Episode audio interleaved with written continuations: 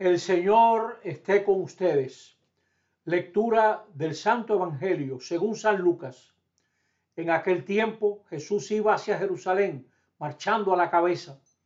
Al acercarse a Betfagé y Betania, junto al monte llamado de los olivos, mandó a dos discípulos diciéndoles, vayan a la aldea de enfrente.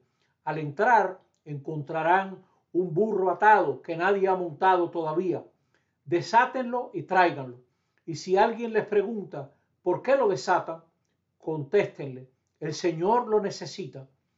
Ellos fueron y encontraron como les había dicho. Y mientras desataban el burro, los dueños le preguntaron, ¿por qué lo desatan? Ellos contestaron, el Señor lo necesita. Se lo llevaron a Jesús, lo aparejaron con sus mantos y le ayudaron a montar. Según iba avanzando, la gente alfombraba el camino con los mantos, y cuando se acercaba ya la bajada del monte de los olivos, la masa de los discípulos entusiasmados se pusieron a alabar a Dios a gritos por todos los milagros que habían visto, diciendo, bendito el que viene como rey, en nombre del Señor, paz en el cielo y gloria en lo alto. Algunos fariseos de entre la gente le dijeron, Maestro, reprende a tus discípulos. Y él les replicó, les aseguro que si estos callan, gritarán las piedras. Palabra del Señor. Con este Evangelio que se lee para bendecir los ramos, nosotros entramos en la Semana Mayor junto con toda la iglesia para celebrar la Pascua de Jesucristo, su pasión, muerte y resurrección. Entramos con Jesús en Jerusalén. Los ramos nos ayudan a entender el estilo de Jesús.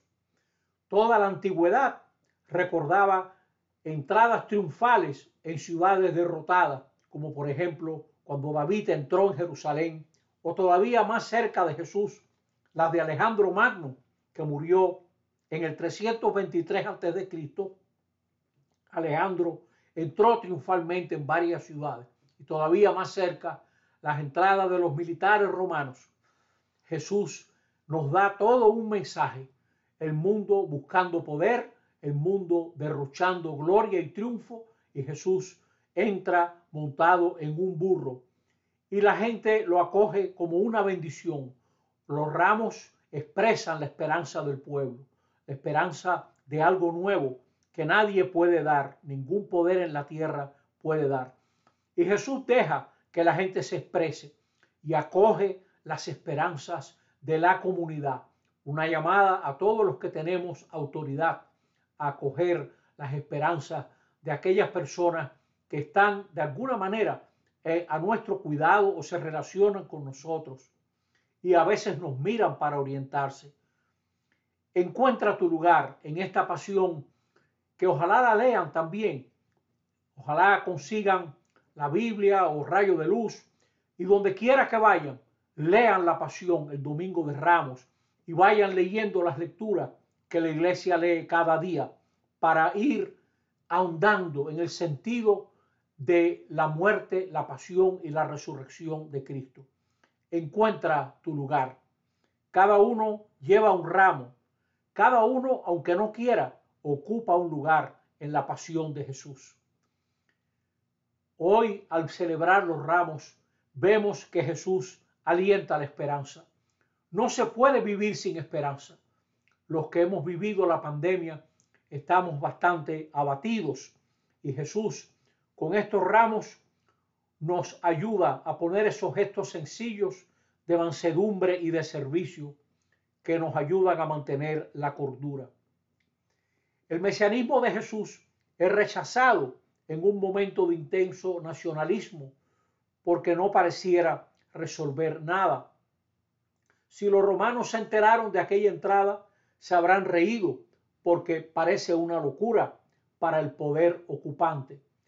Para los mismos discípulos que tenían muchas esperanzas mesiánicas de poder, de triunfo y de subir junto con Jesús, que eran un poco desconcertados y las mismas masas, porque Jesús no arrastra a esa gente a una acción de guerra, sino más bien los arrastra a pensar en lo que trae algo nuevo.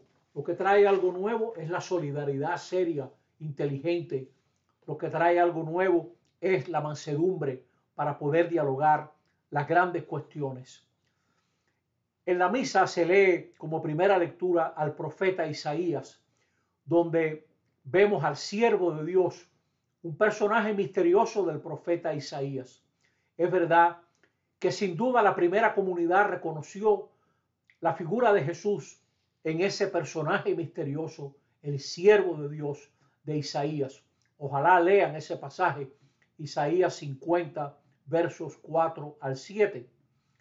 Ese siervo, al igual que Jesús, entra en una situación que no controla para salvarnos. ¿Cuántas veces en la vida tendrás que entrar en situaciones que no controlas para traer algo nuevo?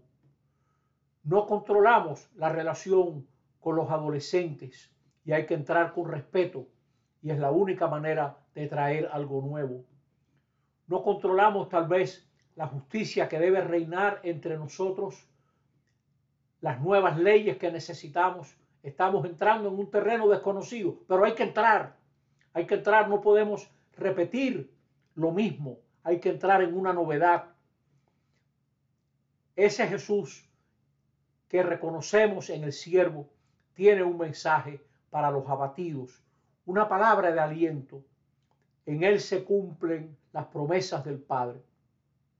En Él cobran sentido los gestos sencillos de cada día que hacen posible la vida. ¿Cuánta gente hace posible nuestra vida con sus gestos sencillos? Ahora en Semana Santa, un gran momento para valorar esos gestos amorosos, sobre todo de las mujeres que nos rodean, que permiten que la vida tenga sentido. Jesús entra en esa situación lleno de confianza al Padre, como dice el canto del siervo, sé que no quedaré avergonzado. Y esa confianza se vuelve compromiso. Jesús se afianza en el Padre para caminar caminos nuevos, como los que tienen que caminar las familias, las parroquias, maneras nuevas de relacionarnos, creatividad para vivir la fe, para respetarnos más, para ser más solidarios, para no dejar sola a la gente que está haciendo asuntos interesantísimos y nosotros no, podemos vivir pendientes de los deportes y ajenos a las maravillas que hacen algunos hermanos y hermanas nuestros entre nosotros. Tenemos que tener también nosotros una palabra para el abatido. En la segunda lectura se lee la carta a los filipenses. Ojalá la leamos. El capítulo segundo de Filipenses, los versos 6 al 11. La primera comunidad se dio cuenta que para acercarse a nosotros, el Hijo de Dios renunció a todo aquello que era ventaja, a todo aquello que era preeminencia. Nosotros vivimos en una sociedad donde todo el mundo aspira a subir para aprovecharse. Jesús se abajó para poder servir mejor. Toda una lección. No es verdad, no es verdad que la sociedad va a cambiar si la gente mejor de nosotros no se acerca a las mayores necesidades. Nadie es buen doctor, buen médico, buena enfermera, buen cura, buena madre, buen padre desde lejos. Hay que acercarse. El Hijo escogió esa fragilidad para sí mismo. Finalmente, este Evangelio que hemos leído de Lucas, que nos hace ver que realmente no estamos solos en otra historia. Semana Santa nos debe ayudar a descubrir que hay otra fuerza que habita la historia, que no podemos descuidar, que es la fuerza del amor de Dios que se hace presente en tanta gente que sirve, en tanta gente que ama, en tanta gente que trae algo nuevo con su vida. Y eso es lo que a la larga va a traer una nueva relación con Dios. En el Evangelio de Lucas, Jesús le dice a sus discípulos, yo estoy en medio de ustedes como el que sirve. Palabra tremenda, palabra que rompe esas vanas aspiraciones de una profesionalidad malentendida, de una dignidad eclesial, política, profesional, mal entendida. Nos toca servir, amigos, amigas. Nos toca encontrar los caminos del servicio eficaz, lúcido, inteligente, entendido de la situación que vive la gente. Este Jesús que va en burro, que parece que no dice nada, nos lo está diciendo todo con su actitud. Y nos toca entonces reflexionar.